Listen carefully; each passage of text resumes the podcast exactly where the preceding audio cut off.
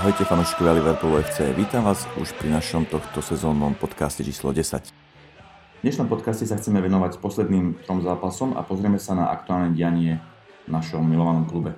Dneska sme tu v štúdiu dvaja, e, je tu so mnou Kika. Ahojte. A ja som Braňa. Tak poďme na to, poďme rovno na mega šlager jesene, v ktorom sme na Anfielde porazili City po výbornom výkone 3-1. Kika, aký máš toho zápasu, aké, čo si si odniesla? Tak bezprostredné pocity boli úžasné. Uh, bolo to veľké víťazstvo a veľmi som sa tešila. Samozrejme City nastúpili bez uh, viacero zranených hráčov. Chýbali im Ederson, Laporte alebo tiež dlhodobo zranený Sané. Uh, nám naopak v tomto zápase nechýbal žiadny kľúčový hráč, ak by sme nerátali Matipa. A naozaj tomuto zápasu nič nechýbalo, bolo tam skvelé nasadenie, góly, um, nebol to žiadny defenzívny taktický futbal, ale zažili sme tam aj tie kontroverzné momenty. Uh, vlastne našemu prvému gólu uh, predchádzala ruka Trenta Alexandra Arnolda. Neviem, čo si ty myslíš, že o, o tejto situácii, či mal VAR zasiahnuť, alebo to bolo v poriadku? Tak VAR zasahoval, lebo posudzoval situáciu. V prvom momente som tiež myslel, že to bola jasná ruka Alexandra Arnolda, ona aj bola jasná, ale až potom tie ďalšie zábery ukázali, že rozhodca a VAR rozhodli správne, pretože tej ruke predchádzala jasná ruka Bernarda Silvu, čiže ruka bola ne, nebola odpískaná správne tá penálta a my sme dali z, krásneho, z krásnej kontry krásny gol. Čiže správne rozhodnutie podľa mňa. Veľmi som sa tešila, že Fabiňovi to konečne vyšlo. Pred pár mesiacmi sme sa v podcaste rozprávali o tom, že by mohol e, viac strieľať, strieľať a konečne mu nikto nezblokoval ten jeho pokus a bol to naozaj luxusný gól. Áno, už v Monaku, keď som pozeral zábery, nejaké videá z jeho účinkovania Monaku, tak on už v Monaku takéto góly dával. U nás sa iba zastreloval doteraz, ale vyšlo mu to práve v tom zápase, ktorý, kde sme ten gól najviac potrebovali asi. Áno, a následne uh, sm- ma- mali si ty nejaké šance. Dvakrát asi pohrozili pri štandardných situáciách, ale my sme boli veľmi efektívni v tomto zápase a v podstate do 25 minút e, sme vyhrávali 2-0. Na Enfielde neviem, čo by sa muselo stať, aby sme takýto náskok e, si pokazili. Takže už, už v podstate začiatok zápasu a bolo rozhodnuté. Asi rozhodol ten začiatok zápasu. No hlavne ten druhý gól po, tej, e, po tom centri Robertsona na Salaha, ktorý hlavičkou krásne prekonal Navasa, tak ten, ten, gól, ten gól bol úplne excelentný. Ale mne, mne sa pri tej situácii páčilo to, ako, ako Alexandre Arnold vlastne nahral Krížny pás, krásne, krásne Robertsonovi a ten, a ten následne. Takéto góly sa nevidia často, že krajný pravý bek dáva krížny pás cez celé ihrisko na ľavého beka, ten si spracil loptu a hneď následne jedným dotykom to dával do 16 a tam si krásne nabehol. Salah zase sporný moment podľa e, komentátorov BBC, hlavne keď som to pozeral, ale podľa mňa takisto tam offside nebol a Salah to zakončil úplne excelentne. Tak ja si myslím, že VAR je pri posudzovaní offsideových situácií veľmi presný. Tam naozaj, to je čierne na bielom, v podstate tam sa nedá pomýliť. Aj keď teda mali sme aj my nejaké uh, výčitky voči VARu pri zápase, myslím, že proti Aston Ville, kde VAR neuznal gol Firminovi, ale pri offsideových situáciách myslím, že VAR rozhoduje správne. Ja si myslím, že väčšina tých rozhodnutí je správnych. Ja ešte sa chcem opraviť, nechytal samozrejme na vás, ale bravo. na vás v Paris Saint-Germain. Takže tak. Dobre, čo by sme ešte k tomu dodali? Ja, ja by som ešte k tomu dodala, že um, Pep to nezvládal psychicky. Absolútne. Ukázalo sa v tomto zápase, ako veľmi mu záležalo na tom dosiahnuť dobrý výsledok na Enfielde potom sa už trošku ukludnil, asi si niečo dal možno pred, pred uh, pozápasovou uh, tlačovkou. Takže... A tak on je emocionálny, emocionálny typ. On aj na, na tej lavičke tam to s ním riadne lomcovalo, keď som videl, plul okolo seba, vyplúval vodu. A potom aj dosť vypenil, už to bolo vidno, ako tá kamera ide za ním a on s každým hráčom si podáva ruky s úsmevom, ale bolo vidno, ako sa v ňom stupňuje to, tá zloba a potom si to na rozhodcoch tam vybil trošku. To bolo také v tomto, v tomto zápase nám hralo dokrát aj to, že uh, Aguero, Aguerovi nevyšiel ten zápas, uh, spadol tam viacero slubných šancí a keď už bolo 3 tak asi nikto nečakal, že by to si ty mohli otočiť. Bola tam ešte jedna sporná situácia, myslím, že za stavu 3-1, keď opäť Sterling nastrelil ruku Trenta Alexandra Arnolda, ale to tiež myslím, že VAR vyhodnotil ako v poriadku. Znova podľa mňa e, dobré rozhodnutie. Michael Oliver sa na to pozrel, myslím, že z 10 metrov úplne jasne to videl. E, trend mal ruku pri tele a ruka nešla oproti lopte, čiže myslím, že jasné rozhodnutie. Ešte sa vrátim k tomu Sterlingovi, ten tomu sa na Anfielde vôbec nedarí. A tentokrát bolo vidno aj jeho extrémna nejaká nervozita alebo nejaká premotivovanosť, ktorú si potom dokonca preniesol ešte aj do reprezentácie k tej známej afére, čo trošku no, poškodil fas- fasádu Gomezovi. Čo si o to myslíš o tomto? Mne, mne by veľmi zaujímalo, ako, ako, ako sa k tomu dostali, že naozaj, keď som videla tie obrázky Gomeza, alebo potom aj následne ten, v tom zápase, keď, kde vystúpil, keď nastúpil, tak e, mal také škrabnutie ako od mačky, že ako to by, muselo vyzerať v tej jedálni, že, že Sterling toto spravil. A som, som veľmi prekvapená Sterlingovým správaním, pretože je to top hráč. Hra, vyhral niekoľkokrát Ligu majstrov, a pardon, Premier League. A... No to svedčí o jeho nevyzretosti ako osobe, myslím, pretože človek na jeho úrovni hráčskej a by mal byť aj na úrovni osobnostnej, hlavne keď je v repre, tam by mali všetky tieto žebomyšie vojny ísť preč. Ja si to viem predstaviť, ja som tiež hral futbal, že hráči sa dosť podpichujú a možno tam pridali do, do ohňa aj hráči z iných klubov, keď tak sedeli okolo seba a on proste vypenil, ale nemôže proste vypeniť takýmto štýlom, že, že urobí že akože ho zdravotne nejako akože poškodí, urobí mu nejaké zranenie na tvári. Hej, ako nepoviem, keby si tam vynadali a išli od seba preč, tak to pochopím, ale toto to fakt nechápem. Že ako k tomu došlo? Tak my sa možno čudujeme, že uh, hráči si uh, nesú tú rivalitu aj do národného týmu, ale ukázalo sa, že to si, tu, si aj fanúšikovia ju nesú na, na tie zápasy anglickej reprezentácie, pretože keď Gomez nastúpil v zápase proti Albánsku, tak niektorí fanúšikovia ho vypískali. Takže... To tiež akože úplne odveci FM. úplne, úplná zlá reakcia tých fanúšikov. Akože mi sa to na jednej strane páči, že tí hráči je tam tá tá rivalita, lebo napríklad keď sme hrali na United, mi to prišlo, že hrajú dva, dva kluby, ktoré sa majú extrémne radi, hej. A ten zápas mi vôbec nerezal z našej strany. Keby sme takto pristúpili ako proti City, že tam bola tá rivalita, vyšli sme naplno do súbojov tvrdo, keby sme takto odohrali zápas na United, tak určite vyhráme. Že mi sa tá rivalita páči, hej. Ako beriem to. Ale nemalo by to skončiť tak, že so škrepancami na tvári v repre. Po tomto zápase nasledovala reprezentačná prestávka a minulý týždeň sme odohrali zápas na Crystal Palace a bol to typický zápas Liverpoolu po reprezentačnej prestávke. Obrovské trápenie. Opäť nám pomohol VAR, keď uh, zrušil gol Crystal Palace. Uh, myslíš, že to bolo správne rozhodnutie?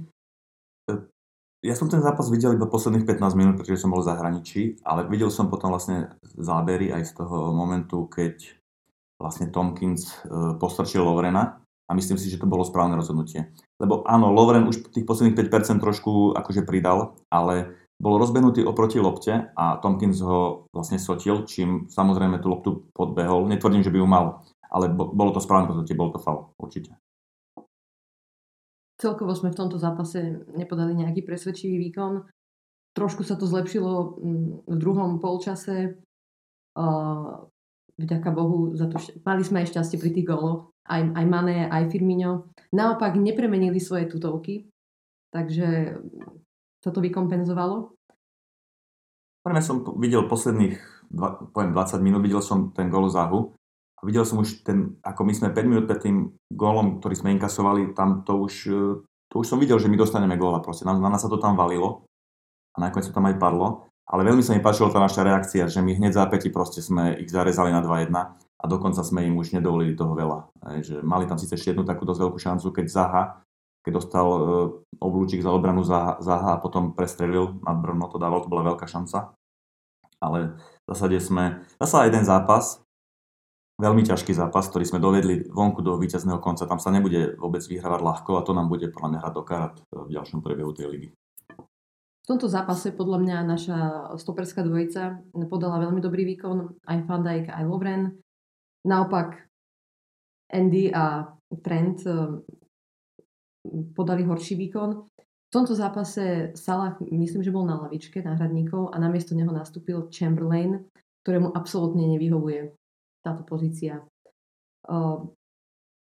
Aj, aj bol vlastne vystriedaný uh, v druhom polčase, myslím nejakej 65.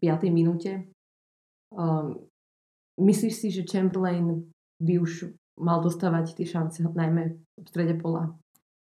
No určite, potom čo som videl, keď nastúpil za nás v útoku, nikdy nepodal dobrý výkon. Čiže ja, ho, ja jeho miesto vidím skôr v tej zálohe u nás.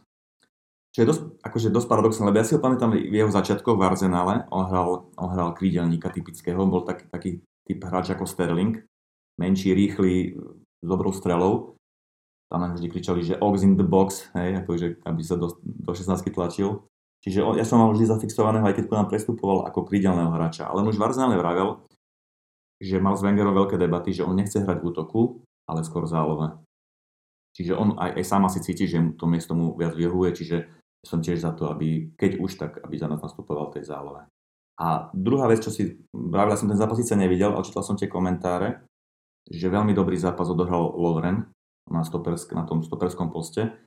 Ja si myslím, že on už sa pomaličky dostáva do, trošku do formy, lebo keď som si pozeral jeho štatistiky, on vlastne prvýkrát zasiahol do zápasu až začiatkom, začiatkom oktobra e, v zápase v tom Sranda pohári proti Milton Keynes, tam hral v základe a potom, potom nastúpil e, prvých 90 minút až proti Lestru, keď sme vyhrali. Hej. V lige to bolo 5.10. Čiže on vlastne necelé dva mesiace hráva v základnej zostave od, od zranenia Matipa. Čiže tá jeho forma pro mňa ešte bude kulminovať. Tiež si myslím, že Lovren podáva, podáva veľmi dobré výkony a len tak ľahko ho Gomez nevytlačí momentálne. Z Gomeza som, prepáč, z Gomeza som trošku sklamaný, že čak, e, čakal som od neho viac. Ako viem, že on momentálne dosť nastup, keď, keď hráva v lige, tak nastúpi skôr na, to, na tom pravom bekovi a tomu úplne nereže. Nie, že by ho nevedel odohrať na, na tom poste, ale nereže mu to. Nie, to. nie je tam taký dobrý. Ale na stoperovi myslím, že tá jeho výkonnosť by bola oveľa väčšia alebo vyššia, ale stále si myslím, že ten Lovren tam je platnejší momentálne ako Gomez. Keď sa ešte vrátime k tomu zápasu Pelis, tak uh, bol to pre nich uh, podľa mňa krutý výsledok. Uh, mali viac strel na bránu, aj mimo brány. O jeden rohový kop viac. A nema, nedostali vlastne žiadnu žltú kartu za celý zápas proti Liverpoolu. A veľmi mi to pripomínalo zápas so Sheffieldom, kde sme hrali naozaj veľmi zle a boli sme horším tímom a napriek tomu sme opäť uh, brali všetky tri body. Myslíš, že uh, toto kvázi šťastie, alebo ako by sme to nazvali, že dokážeme otáčať alebo vyhrávať zápasy v posledných minútach, uh, bude pokračovať aj v tom decembri? Ja by som tomu možno nehovoril, že šťastie, ja by som tomu hovoril, že tímová vyzretosť. Pretože keď si spomenieš na Manchester United x rokov dozadu, mňa šliak trafal stále pri tých zápasoch. Oni hrali veľkú čo nič nehrali proste. A na konci dali, otočili zápas z 1-0 na 1-2, alebo v poslednej minúte dali gola na 0-1 a odnašali si body a odnašali si tituly. Čiže oni boli už boli vtedy vyzretý tým, aj keď nemali už možno takú kvalitu, ale boli vyzretí, sebavedomí, vedeli, či majú hrať. Čiže to teraz robí Liverpool, podľa mňa je vyzretý, sebavedomý, má obrovské skúsenosti. Čiže áno, je, hraje tam aj faktor šťastia samozrejme svoju rolu, ale tá kvalita týmu tomu šťastiu ide oproti. Preto tie zápasy dokážeme otočiť a vyhrať v poslednej minúte alebo, v závere zápasu. Dobre, poďme, poďme asi na posledný zápas, ktorý sme odohrali vlastne pred dvoma dňami v stredu doma s Neapolom. Dosť dôležitý zápas pre nás, lebo výhra by nám zabezpečila už postup do, do, do play-off. Aj prvé miesto. Aj prvé miesto. Žiaľ, Nezvládli sme ho, remizovali sme 1-1.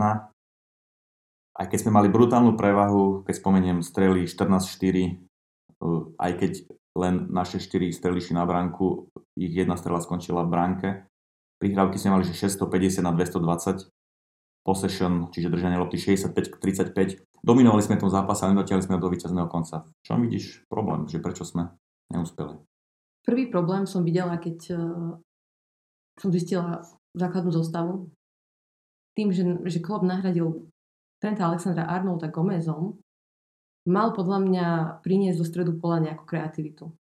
čo absolútne nespravil. Nechal tam hrať Milnera, Hendersona a Fabíňa. A vieme veľmi dobre, že naše, naše útočné trio nie je v najlepšej, v najlepšej kondícii, v najlepšej forme. A tie prihrávky, alebo tá pasy Trenta Alexandra Arnolda sú veľmi dôležité a veľmi nám pomáhajú sa dostávať do nebezpečných situácií. A on vlastne toto vypojil úplne z, toho, z, tej, z tej zostavy a ničím to nenahradil. Ja som niekde, a... prepáč, som niekde videl štatistiku, dneska tuším, že Henderson s Gomezom dali 14 centrov krosov do, do 16 a jeden nebol adresný, hej, čiže a Alexander Arnold potom prišiel na posledných pár minút a dal, dal tuším, zo 4 3 adresné. Čiže áno, to tamto veľmi chýbalo z tej pravej strany. A tiež tam boli situácie v zápase, keď uh, Gomez mal šancu centrovať, ale rozhodol sa to nespraviť a, napri- a vybral si radšej prihrávku späť kdežto Alexander Arnold by v tej situácii určite centroval alebo by niečo iné vymyslel. Viem, že Henderson sa mu tam snažil pomáhať na tej pravej strane, ale Henderson tiež nie, mm, sa nevyrovná v tomto Alexandrovi Arnoldovi. Takže podľa mňa toto bol taký kameň úrazu. Že hrali sme proti týmu, ktorý hral veľ, defenzívne veľmi dobre, a to sme vedeli. A nastúpila taká zostava, aká nastúpila, veľ, veľmi nekreatívna. Áno, tak Alexander Arnold je v tomto asi momentálne moc nenahraditeľný. V tom je rozdiel, keď porovnám Gomeza s Arnoldom na tej pravej strane, že Gomez je síce v obrane pohode, ale do ofenzívy je akože veľmi maloplatný. Veľmi, veľmi maloplatný, čo minulé sezóne napríklad on dokázal uísť a centrovať pekne tentokrát, ako ty si hovorila, že on radšej volil spätnú prihrávku, že nemá ešte také sebavedomie podľa mňa, aby si dovolil nejaké tie prieniky a dobré centra. A ja ho nechcem nejak moc kritizovať, pretože to nebola jeho chyba, že klub ho vybral na ten, na ten zápas. Ale si, si zober, že tá naša celá tá pravá strana e, od Salaha, Salah v tom zápase úplne nula. Nula bodov v podstate. Mm. Potom uh, prišiel Ox v 57. minúte a hneď sa tá, bolo vidno, že tá hra sa zlepšila. Mm, dali sme hneď na to nejakých 10 minút vyrovnávajúci gól, ale napriek tomu to nestačilo. Naozaj uh, Neapol veľmi dobre bránil a do ničoho nás nepúšťal. Bol to taký antifutbal z ich strany, ale... Im zahral do ten ich úvodný gól z prvej strely, z prvej a poslednej strely a potom to zavreli. Oni nemali, oni však aj to Ancelotti vravil, oni inú šancu nemali ako uzatvárať Liverpool v úzkých priestoroch a už to, že dali ten prvý gól, im zahral do a oni s tým jedným bodom, čo si od nás odnesli, sú veľmi spokojní. My naopak budeme musieť na horúcej pôjde Salzburgu aspoň, aspoň chytiť aspoň bod, aby sme postupili. Uh, tej, tomu gólu Mertensa predchádzal faul na Fandajka. Myslíš si, že šiel k zemi príliš ľahko? Priznám sa, uh, tiež som videl ten zápas o 30. minúty, čiže, čiže neviem to posúť. Videl som to z, z tých highlightov Nemyslím si, že, že, že Van ide ľahko k zemi. Myslím si, že, bol tam, že mohol to pískať, ale pustil to a ten Mertens to potom pekne trafil k tyči. My, my doma musíme dať viac gólov proste, nie jeden, aby sme vyhrali to. Na Anfielde musíme dávať 2-3 góly. V tomto zápase padali po fauloch nesprávnych hráči. Van Dijk to mal ustať a naopak Salaha tam Kulibali neskutočne držal tej, bolo, v tej 16. To bolo úplne súrové. To bolo a myslím si, že keby padne, tak to je penálta a nikto nemôže nič namietať. Hlavne keď tam vár, že si to môže ešte rozhodca overiť, lebo fakt to bolo, to bolo zápasnícke chvaty, niekoľko chvatov ano. okolo krku. No, či, ako Kulibali hra je dosť špinavo. Či nevie tak čisto brániť ako Fandajk napríklad. Takže veľká škoda, že si to, že si to nevymenili. Ale tak uh, je to veľmi nešťastné, pretože mohli sme mať o jeden zápas menej v tom decembri. Klub tam mohol nasadiť hráčov z 23 mohol od, nechať oddychovať um, v podstate všetkých hráčov. Už by to nič nezmenilo na tom, že by sme boli na prvom mieste a postupovali. Ja som tak aj čakal ten vývoj skupine, že ten zápas Salzburgu už bude v podstate o ničom, ale nakoniec e, budeme nakoniec musieť e, zapnúť. Ale aby som sa toho zápasu nejak veľmi nebal, nám v podstate stačí bod a, a mužstvo ako Liverpool Salzburgu musí bodovať proste. Aj keď nám tie vonkajšie zápasy z Ligy majstrov moc nevychádzajú. Ja sa, ja sa naopak veľmi obávam tohto, tohto zápasu. Myslím, že to tam bude extrémne ťažké. Netreba ich podceňovať, už na Enfielde nám spôsobili problémy. Sme vyhrávali 3-1 a nakoniec ešte vyrovnali na 3. Haaland je v skvelej forme. Pre nich by bol postup neskutočná senzácia. Je to určite ich obrovský cieľ. A, no mám, mám obavy. A neviem si predstaviť, že by sme nepostupili, pretože to by malo na, na nás fakt veľký negatívnom zmysle slova veľký mentálny uh... dopad. dopad. Jas, jasné. Uh, akože ja som tak v tom taký trošku kacírsky, že mne by to až tak úplne bolo asi jedno. Lebo... Ja s týmto absolútne nesúhlasím, pretože aj minulý rok sa hovorilo o tom, že mali by sme vypustiť Ligu majstrov a mali by sme sa sústrediť na Premier League. Som ja hovoril dosť často. v živote by sme, by sme nedosiahli tých 97 bodov, keby nepôsobíme v Lige majstrov, pretože myslím si, že tieto dve súťaže sú najprestížnejšie, najviac, má to najväčší psychický vplyv na hráčov a keď sa im darí v jednej súťaži, tak si myslím, že ich to tak ťahá, aby sa im, alebo takto na nich vplyvá, aby sa im darilo aj v tej druhej súťaži. A keby máme hrať štvrtkové zápasy, potom ako sme vyhrali Ligu majstrov, to je jasné, to, to by bol úplne krok späť. A samozrejme máš pravdu, ani samozrejme ja si nepravím, že by sme vypadli. Aj keď to som chcel iba povedať, že mám ten fokus skôr na, na ten titul, aby sme to už konečne dotiahli. Ale my sa tu môžeme baviť o čom chceme. Ja neverím, že by Klopp niečo vypúšťal. On tam pôjde úplne naplno. On to nepodcení, aj keď možno nepostaví podľa mňa, že úplne top zostavu. On to postaví tak, aby sme postupili. On, ako ja v tom verím, to je majster taktik, proste on to postaví tak, aby sme postupili, aby sme úspeli. Aj aj keď ten zápas, čo si spomínala s tým Salzburgom, ten prvý, my sme v ňom totálne dominovali. My sme hrali skvelý futbal v stavu 3-0 a potom sme proste vypli. A nakoniec sa nám to skoro vypomstilo, potom dal Salah, tuším, víťazný gol na 4-3 a vyhrali sme. A môže sa aj, aj v tomto zápase všetko, lebo tam bude burlivá atmosféra. A už jeden Red Bull postupil do Ligy majstrov, do playoff e, Lipsko a ich druhý klub Salzburg sa bude snažiť určite o, o zázrak, že postupuje oni. Ale ja si myslím, že to tam ukopeme v pohode. A tiež netreba zabúdať e, na tú našu formu v Lige majstrov v skupinovej fáze. Minulý rok sme nevyhrali ani jeden zápas vonku, tento rok jeden, mm, druhý sme prehrali tiež. Len teraz si myslím, že už budeme fakt pod tlakom a fakt pojem na, na 110% do tohto zápasu. Všetky tie zápasy, čo sme hrali vonku, tak to bolo také, že môžeme, musí, nemusíme, hej, to bolo také, že stále, ale a nebojím sa toho zápasu nejak extra. Myslím, že to zvládneme úplne v pohode. Dnes e, sme sa dozvedeli o, o tom, ako dlho nám bude chýbať Fabinho po jeho zranení uh, proti Neapolu. Hovorí sa teda o 4 až 6 týždňoch. Čiže pri lekároch Liverpoolu bude 8 až 10? to neviem. Oni vždy povedia, že 4 týždne, ale je z toho 8. Ale pr- je pravdepodobné, že to, tento rok ho už neuvidíme. Um, Veľká škoda, lebo už bol vo vynikajúcej forme momentálne a bude nám chýbať, ale máme tam hráčov, ktorí ho nahradia. Nebojím sa toho nejak veľmi. Máme tam, môže tam znova sa vrátiť Henderson, ale ja by som tam napríklad rád videl uh, Giniho Wijnalduma. Nie, ako jeho, jeho prikrytie lopty, víťazné súboje, ako on by to úplne zvládol. Dúfam, že tam nebude hrať Lalana, no. toho sa bojím, lebo Lalana, uh, mám ho ako hráča rád, ale už je zazený tom trošku a, a už určite nie na defenzívnom strednom poliarovi. Braňa, podľa mňa on už sa chystá zajtra na Brighton. A, a tiež súhlasím, že mm, Ginny by mal byť ten, kto nahradí Fabiňa. A treba sa možno na to pozrieť aj z inej stránky. Pravdepodobne Ox bude dostávať viac šanci teraz v strede pola. Určite, možno však znova, už keď už bol na lavičke, aj on by mohol dostať akože nejakú tú šancu. Kejta je momentálne, mm, by som povedala, že mimo ja som na Ketu už zabudol v podstate. No. Už ste mať nerátom tej zavoj, to je neuveriteľné.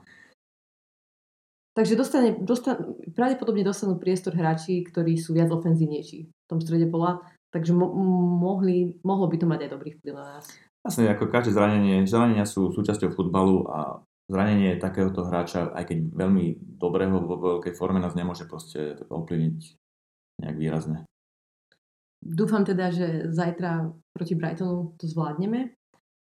V Premier League sa posledné týždne veľa špekulovalo o prípadných vyhadzovoch Početina alebo Emeryho, tak prvý šiel Početino, nahradil ho v podstate okamžite Mourinho.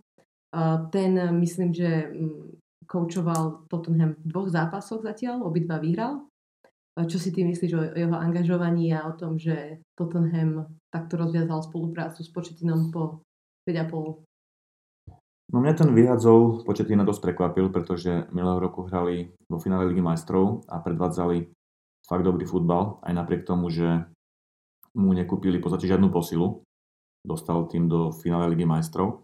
Tento rok mu síce kúpili Dombelého za dosť veľké peniaze a tomu klubu, tomu týmu sa nejak extra nedarilo, ale vyhadzovať trénera po takomto úspechu, lebo aj finále Ligy majstrov je dosť veľký úspech, už v oktobri, novembri teda ho vyhodiť, to, sa mi, to je trošku silná káva. A najmä, keď ho nahradili Jose Mourinhom, čo je tréner, ktorý vyžaduje obrovské investície do kádra a väčšinou necháva ten klub, že ho vycicia, e, proste narve tam kopu peňazí do, do hráčov, získa síce nejaký ten, nejakú tú trofej, ale keď odchádza, tak ten tým je totálne rozbitý a rozhádaný, rozhádaný a ten klub sa do, do to, z toho dostáva akože dosť ťažko. A hlavne keď majú toho majiteľa, ktorý nie je, hovorí sa, že nie je nejak, akože je silne finančný, ale nechce rozhadzovať, tak to angažovanie toho Mourinha mi vôbec nedáva u nich zmysel. Vôbec. Možno preto, že bol po ruke a žije z Londýna, alebo žije v Londýne, tak bola to pre nich dobrá, dobrá, teda dobrá voľba, ale však vidíš, aj v United si myslíš, že bude Mourinho dobrá voľba a potom ho vyhodili. A tak on začal v United podobne, ako v Tottenhame, tiež sa mu zo začiatku darilo, až potom to išlo dolu kopcom. Mňa to až tak ako prekvapilo, neprekvapilo. Zase tie výkony Tottenhamu v minulej sezóne neboli až také dobré. Hlavne na ihriskách súperov sa im nedarilo Premier League. Uh, ale aj napriek tomu je to zvláštne, že naozaj po tom úspechu v Lige majstrov ho vyhodili. Presne ako si vravel, nedostával nejaké financie na hráčov. Neviem, neviem či ten ten, tento Nonbele nebol hra, prvý hráč, ktorého kúpil po roku. No, no, oni rok nikoho, nikoho nekúpili. Plus teda je tam aj, treba myslieť aj na to, že postavili nový štadión, určite majú dlhy a potom angažujú jedného z najdrahších trénerov na svete, o ktorom teda vieme, že má takú zvláštnu povahu. Je to, že on tie, tie prvé mesiace bude akože pokora a ja som chrumkavý, ňu, ňu, ňu, pohodiak. pohodiak a potom to úplne zasa, toto jeho ego sa znova dostane na povrch a to, tento tam úplne rozbije. Nie, že by som sa netešil, nemám ich úplne rád tento tenham, takže im to je trošku prajem. Ja som bola rada, že Mourinho je preč a... A je späť, no, zase bude sa nám späť, no. Uh, a dnes sme sa dozvedeli, že skončil aj Emery v Arsenále po hrozných výkonoch. Myslím, že mal najhorší štart do sezóny od roku 1992. Hovorilo sa dlho, že dostane šancu minimálne do konca roka, ale nakoniec nevydalo. Ja by som sa strašne smiala, keby ten početino ide trénovať Arsenal. Myslíš si, že to je reálne? Ja si myslím, že, že všetko je reálne.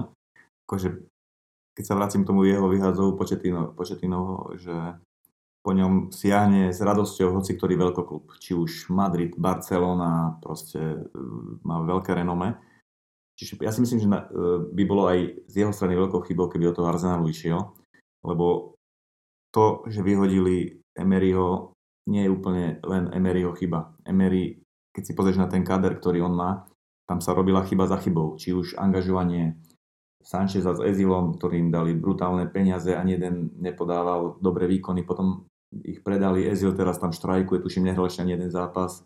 V tom klube niečo od základov nie je dobré. Hej. Ako sa mi ten klub celkom mi bol sympatický v poslednej dobe, robia chybu za chybou a ja si myslím, že teraz im nepomôže žiaden tréner. Oni sa musia hlavne pozrieť e, ako keby do klubu a hlavne na tie transfery, čo robia, lebo si myslím, že peniaze už majú dosť, oni majú už splatený štadión. Už dlhšiu dobu myslím. Áno, oni nemajú dobrý scouting, nenakupujú tých správnych hráčov a ten Emery nebol, nie je zlý tréner si myslím, len nemal podľa mňa potrebnú podporu a nemal, nemal možno šťastie na, na kúpu hráčov.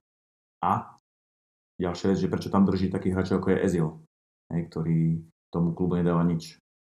Ja si tiež nemyslím, že Emery e, je zlý tréner, ale nehodí sa do Arsenalu. Nemyslím si, že to tam zvládal. Robil tam rôzne experimenty s kapitánskou páskou. Neviem, či nemali desiatich kapitánov a teraz neviem, kto je kapitánom Arsenalu, lebo stále sa to menilo. Nenaučil sa dobre po anglicky. Um, a v No, podstate to je- si z neho všetci robili uh, srandu, že nevie po anglicky. Hlavne na tých tlačovkách používa stále tie isté slova. Nevedel možno vyjadriť uh, to, čo chcel povedať. Takže myslím si, že ten meč Arsenal Emery nebol, nebol dobrý. Asi nezvolil Arsenal e, správne, keď, ich, keď ho angažoval. Len otázka, či tam niekto chcel ísť, niekto z tých, tých top manažerov. Ale na, teraz sa hovorí nielen o, o, o počtovi sa síce ešte nehovorí, ale je to jedna z možností, ale hovorí sa o momentálnom trénerovi Wolves, Nuno Espirito Santo. Čo si myslíš o tom, že myslíš, že by opustil Wolves skôr Arsenalu a že bol by pre nich ten správny? Nie, on veľmi sympa- sympatický, uznávam ho. A možno aj áno. Ak by, chcel, ak by to chcel skúsiť, samozrejme vo Wolves si už vybudoval ten svoj káder, má tam veľa aj tých portugalských hráčov. Neviem, či by sa mu chcelo takto odchádzať v strede sezóny, ale je dosť možné, že Arsenal ešte nejak túto sezónu dobojuje s Ljungbergom mm, ako dočasným trénerom. Ale bolo by to zaujímavé. Tak skôr, skôr si myslím, že keď tak po sezóne, ale ne, neviem vôbec, koho, koho majú v pláne angažovať. Ale preto hovorím, že by som sa strašne smiala, keby, keby to bol nakoniec Početino. A je to aj dosť pravdepodobné, lebo keď tak nad tým rozmýšľam, že ešte len november a dočasní tréneri sa angažujú alebo nechávajú, keď, sa, keď príde k výmene niekedy už v januári, februári, hej. Ale stále ešte iba november, čiže sezóna v podstate pred nami. Takže oni sa budú snažiť podľa mňa dotiahnuť niekoho, kto tam ostane dlhšie. Ako nejaký dočasný e, Ljungberg. Čiže ten Početino, ako tak nad tým rozmýšľam, by sa im tam aj hodil. Dúfam, že ale že tam nepôjde, lebo on, ich, on by ich dokázal pozdvihnúť Mhm, trošku. určite áno. Ale nemyslím si tiež, že pôjde do nejakého veľkého klubu ako Barcelona alebo Real Madrid. Už len z toho dôvodu, že keď sa nad tým tak zamýšľam, hráči, ktorí pôsobia v týchto kluboch, sú úspešní, vyhrali niekoľko trofejí, už tam sú nejaký ten rok. Ako sa budú pozerať na trénera, ktorý v podstate nemá žiadnu trofej veľkú. A Jasné. je, je v podstate ešte mladý. Uh, Tottenham bol jeho prvý taký väčší klub. Predtým myslím, že pôsobil v Southamptone. Southamptone vy- vytvoril výborné mužstvo. Ale tak možno čaká, kým vyhodia Oleho, čo je tiež na spadnutie podľa mňa z United. Ja, to je sranda, že e, z, tých klubov top, top 5, top 6 vlastne už sú odvolaní dvaja Uh-huh. a United to tiež nevyzerá plne dobre. Teraz prehrali v Astane, síce postavili mladých, mladých hráčov, ale aj to, to sa ráta proste prehra v Astane United, akože do Vidopo. Tam to tiež nevyzerá dobre. Ja osobne si myslím, že United ešte dá šancu Olevu. Do konca, do konca sezóny určite. Ja by som dal aj dlhšie, kľudne. Dobre, myslím, že túto tému môžeme uzavrieť. Zajtra nás teda čaká zápas s Brightonom a v strede týždňa derby s Evertonom. Poďme si tak skúsiť trošku zatipovať, že ako tie zápasy skončia. Aké máš typy, Kika? Tak ten zajtrajší zápas proti Brightonu by sme mali zvládnuť bez eh, nejakých väčších problémov. Typujem, že by sme mohli vyhrať 3-1. Poslednej dobe sa nám nedarí udržať čisté konto. V podstate Alison, odkedy sa vrátil do brány, tak nemal ešte ani jedno čisté konto. A neverím, že sa nám to podarí ani za, že sa nám to, ne, neverím, že sa nám to podarí zajtra. Takže 3-1 by som povedala. Ja naopak verím, že sa nám podarí zajtra udržať čisté konto a typujem 2-0 eh, zápas s Brightonom. A derby s Evertonom, zasa sme papierovo veľmi, veľmi veľký favorit, čo ale derby neplatí. Presne tak, derby to neplatí, ten Everton sa vždycky dokáže na nás namotivovať, pričom Marko Silva je tiež jedným z adeptov na výhazov Premier League. Veľmi výrazný. Typ? Neviem, vôbec neviem. Naozaj je to ťažké. Myslím si, že určite nepre, neprehráme. 2-1. Uá, aký konzervatívny. Ja si naopak myslím, že Everton, oni nebudú hrať proti nám defenzívne. Ja si myslím, že to bude naše výrazné víťazstvo konečne počase a typujem, odvážny 4-0. Odvážny 4-0. Aj čisté konto. Zasa čisté konto, samozrejme. Dúfam, že máš pravdu. Dobre, tak týmto by sme asi mohli dnešný 10. jubilejný podcast uzavrieť. Na záver by som ešte chcel vyzvať fanúšikov, ktorí sa neboja mikrofónu a majú čo povedať k LFC, aby prišli ku nám do podcastu a podelili sa o svoje názory.